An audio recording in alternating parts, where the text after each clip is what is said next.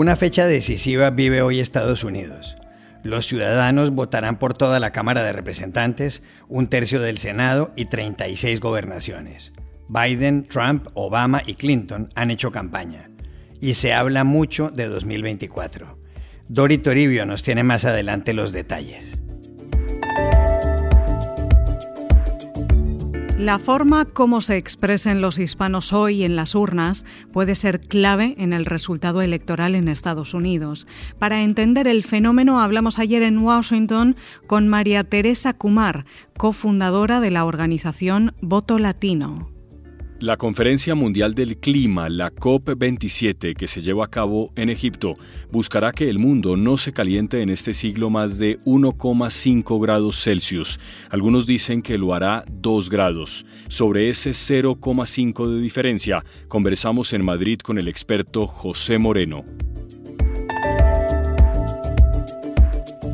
Hola, bienvenidos a El Washington Post. Soy Juan Carlos Iragorri, desde Madrid. Soy Dori Toribio, desde Washington, D.C. Soy Jorge Espinosa, desde Bogotá. Es martes 8 de noviembre y esto es todo lo que usted debería saber hoy.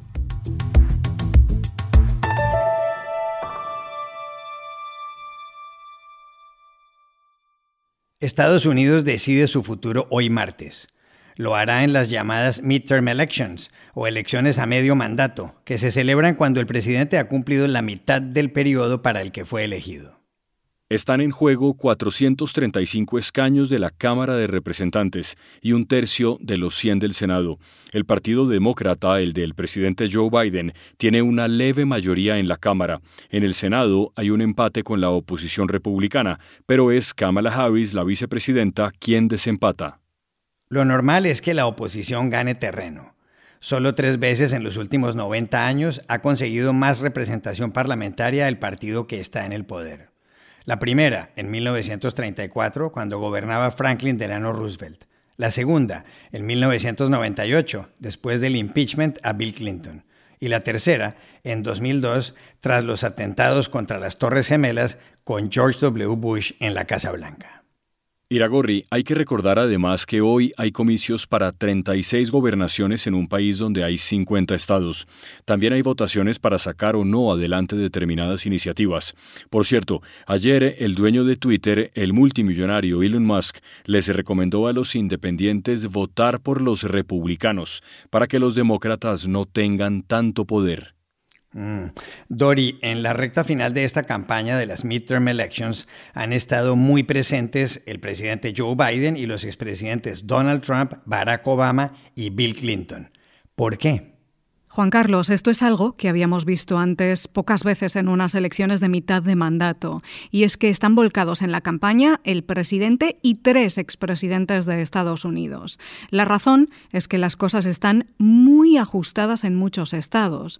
En las últimas 72 horas hemos visto a Joe Biden en Maryland, donde anoche cerró la campaña, Illinois y Nueva York, donde también estuvo el expresidente Bill Clinton para apoyar a la gobernadora, la demócrata Kathy Hochul que se juega la reelección hoy frente al republicano Lee Selden y las encuestas están más reñidas de lo que esperaban los demócratas en un estado donde han gobernado desde 2007. Barack Obama ha recorrido estos días Georgia, Wisconsin, Nevada y Arizona, mientras que el republicano Donald Trump estuvo anoche en Ohio y antes en Florida y en Iowa. Y atención a lo que pasó el sábado. Biden, Obama y Trump estuvieron los tres en Pensilvania, estado decisivo hoy, donde las cosas están prácticamente empatadas en la carrera hacia el Senado, que es donde están puestos todos los ojos esta noche. Se enfrentan allí el republicano Mehmet Oz y el demócrata John Fetterman, por el que Biden pidió el voto en un mitin en Filadelfia, diciendo que hoy en la papeleta está la democracia, algo que se ha convertido ya en el eje de su mensaje electoral. Democracy is literally on the ballot. This is a defining moment for the nation. Lo mismo dijo Obama el sábado, añadiendo algo más, que en estos comicios están en juego también una economía justa, los derechos fundamentales, la verdad, los hechos, los datos, la lógica, la razón y la decencia básica. Todo está en la papeleta, dijo.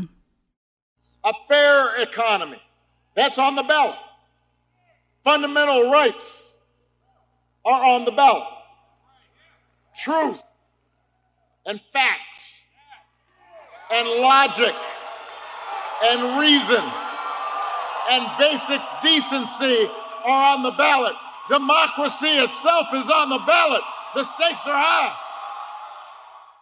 Las elecciones legislativas suelen interpretarse aquí como un referéndum al presidente en el poder y a su partido, en este caso a los demócratas y a Biden, que tiene una aprobación relativamente baja, del 43%, según una encuesta de este periódico, The Washington Post y ABC News, publicada el domingo, en un momento en el que las principales preocupaciones de los votantes son la economía y la inflación, que está en un nivel récord en 40 años, y en un momento en el que el 72% de los estadounidenses creen que el país va por mal camino, según el último sondeo de NBC News. De ahí que Obama haya dado un paso al frente y cobrado tanto protagonismo en estas elecciones, defendiendo la agenda demócrata y, en la oposición, como figura central atacando al actual partido que controla la Casa Blanca y las dos cámaras del Congreso, Donald Trump, que ha tenido y tiene una enorme influencia en estas midterms. Dori, otro asunto llamativo en esta campaña es que se está hablando mucho de las elecciones presidenciales de 2024. Sí, y esta es otra de las cosas que no habíamos visto antes en unas elecciones de medio término, y es que los ojos están puestos ya en 2024, pendientes sobre todo de Trump. El expresidente dijo en un meeting en Iowa el jueves que muy, muy probablemente va a volver a presentarse y que el anuncio será muy pronto, añadió, para hacer de Estados Unidos un país exitoso, seguro y glorioso. And now, in order to make our country successful and safe and glorious, I will very, very, very probably do it again, okay? Very, very, very.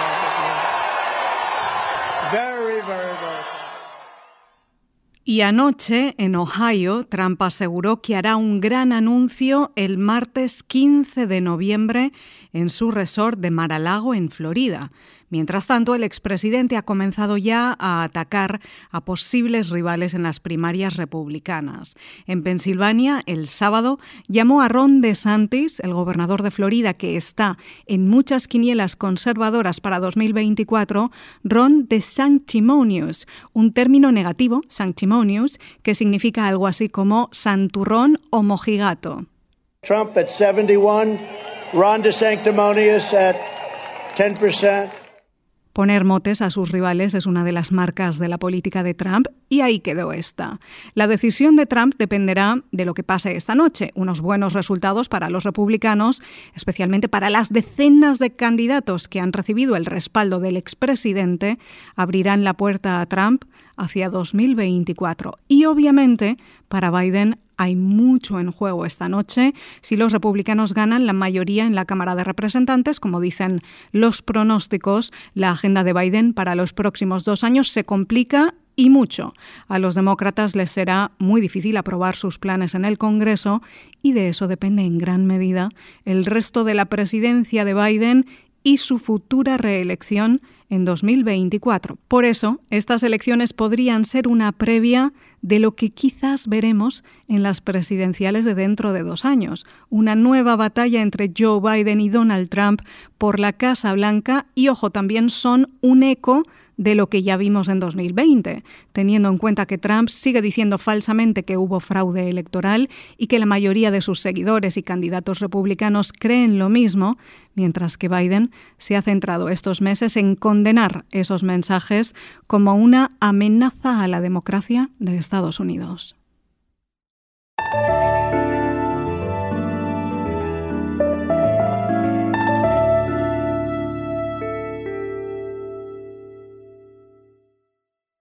A propósito de las midterm elections hoy en Estados Unidos, un factor puede incidir en el resultado, el voto de los hispanos. Los hispanos son más de 62 millones en una población total de 333 millones, y eso pesa, sobre todo en ciertos estados.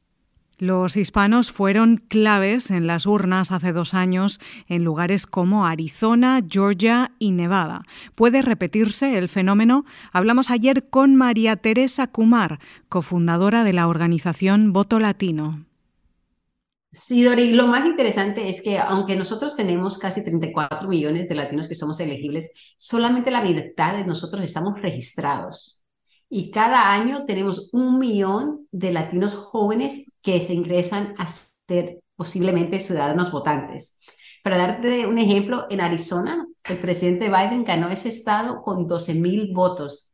Desde esas elecciones de 2020, han más de 80 mil latinos jóvenes en Arizona que son elegibles, que han cumplido 18 años.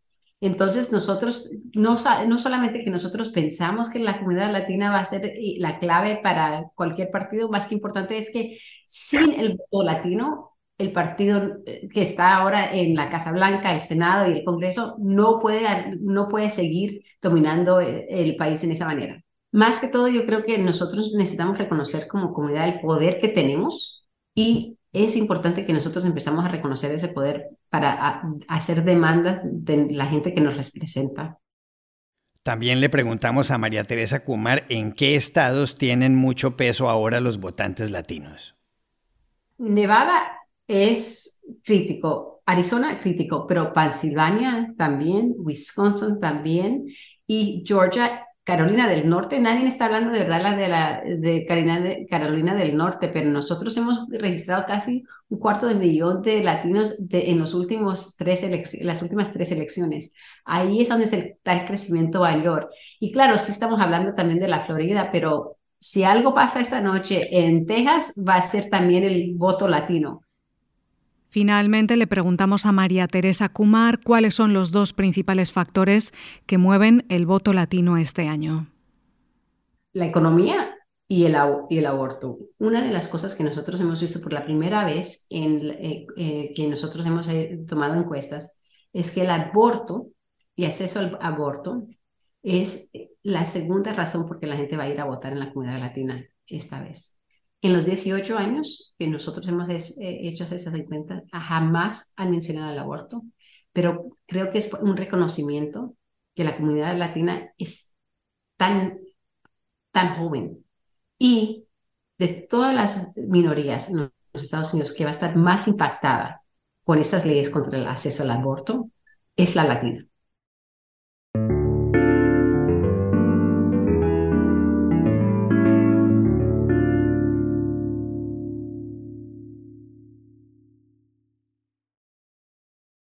En Sharm el Sheikh, ciudad turística en la península egipcia del Sinaí, comenzó el domingo la vigésimo séptima conferencia de las Naciones Unidas sobre el Clima, más conocida como la COP27. El objetivo es acordar medidas para atajar el calentamiento global. La situación es grave. En 2015, la COP21, que tuvo lugar en París, fijó como objetivo que en este siglo la temperatura no debía aumentar más de 2 grados Celsius con respecto a los niveles preindustriales, es decir, anteriores a la segunda mitad del siglo XIX. El problema es que tres años después, en 2018, expertos del Panel Intergubernamental del Cambio Climático, el IPCC por sus siglas en inglés, revisaron ese objetivo y dijeron que había que hacerle ajustes. Según ellos, la meta debe ser que la Tierra no se caliente más de 1,5 grados Celsius en este siglo. De lo contrario, veremos más tragedias como en el último año, inundaciones en Pakistán, ola de calor en Europa y el huracán más letal en la Florida desde 1935. Ayer el secretario general de las Naciones Unidas, Antonio Guterres, lo puso de este modo. Estamos en la pelea de nuestras vidas y estamos perdiendo. Los gases de efecto invernadero crecen, las temperaturas siguen subiendo y el planeta llega a un punto en el que el caos climático será irreversible. Vamos por una autopista rumbo al infierno del clima con el pie todavía en el acelerador.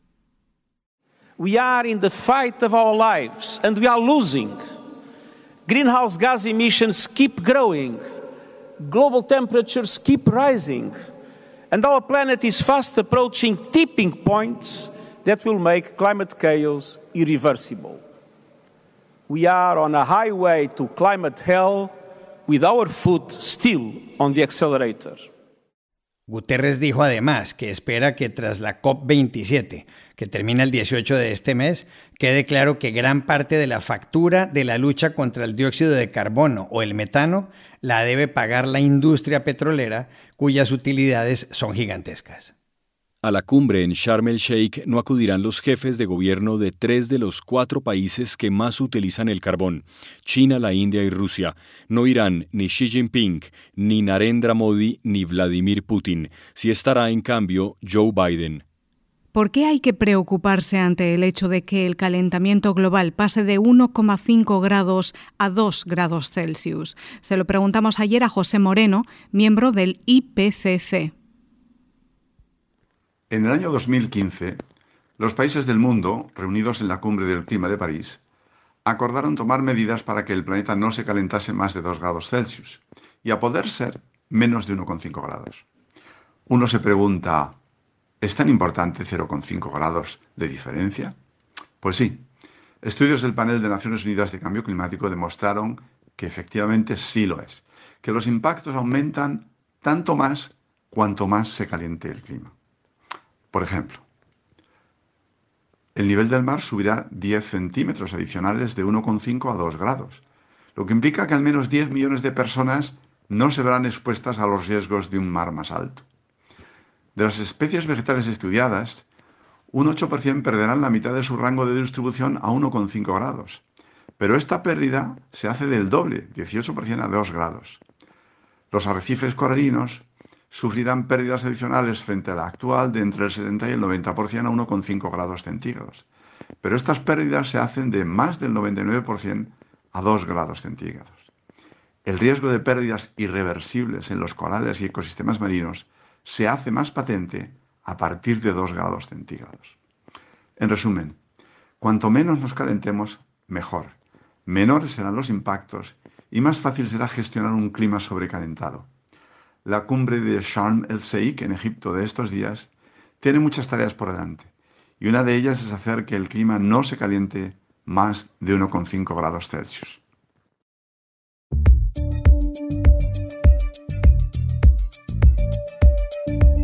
Y estas son otras cosas que usted también debería saber hoy. En Nicaragua, los candidatos del régimen de Daniel Ortega triunfaron en los comicios regionales del domingo. La Alianza Unida Nicaragua Triunfa, liderada por el Frente Sandinista de Liberación Nacional, el partido de Ortega, se quedó con el 100% de las alcaldías en los 153 municipios del país. La organización independiente Urnas Abiertas reportó que solo votaron el 18% de los 3,7 millones habilitados. La propaganda oficialista contradice esta cifra y dice que la participación fue masiva. Dos noticias en el Perú. La primera es que un informe presentado por congresistas opositores ante la Subcomisión de Acusaciones Constitucionales pide inhabilitar al presidente Pedro Castillo por cinco años y acusarlo de traición a la patria. Todo se debe a que el 25 de enero él dejó abierta la posibilidad de preguntar a los peruanos si era posible facilitar una salida al mar a Bolivia, lo que pone en riesgo la integridad del dicen sus críticos. La segunda noticia es que el fin de semana miles de personas marcharon por las calles de Lima pidiendo la renuncia de Castillo. El conglomerado empresarial Fenway Sports Group, que desde 2010 es propietario del equipo inglés Liverpool Football Club, dijo ayer que está abierto a la entrada de nuevos accionistas. El grupo, encabezado por el millonario estadounidense John W. Henry, también es dueño de los Red Sox, el equipo de béisbol de Boston y del diario The Boston Globe. Hace algunos días, el entrenador del Liverpool, Jürgen Klopp, dijo que es difícil competir contra el Manchester City, financiado por fortunas de Abu Dhabi. Y aquí termina el episodio de hoy de El Washington Post, El Guapo. En la producción estuvo Cecilia Favela. Por favor, cuídense mucho. Y pueden suscribirse a nuestro podcast en nuestro sitio web, elwashingtonpost.com, seguirnos en nuestra cuenta de Twitter, arroba el post, y también nos encontrarán en Facebook, buscando el Post Podcast. Chao, hasta la próxima.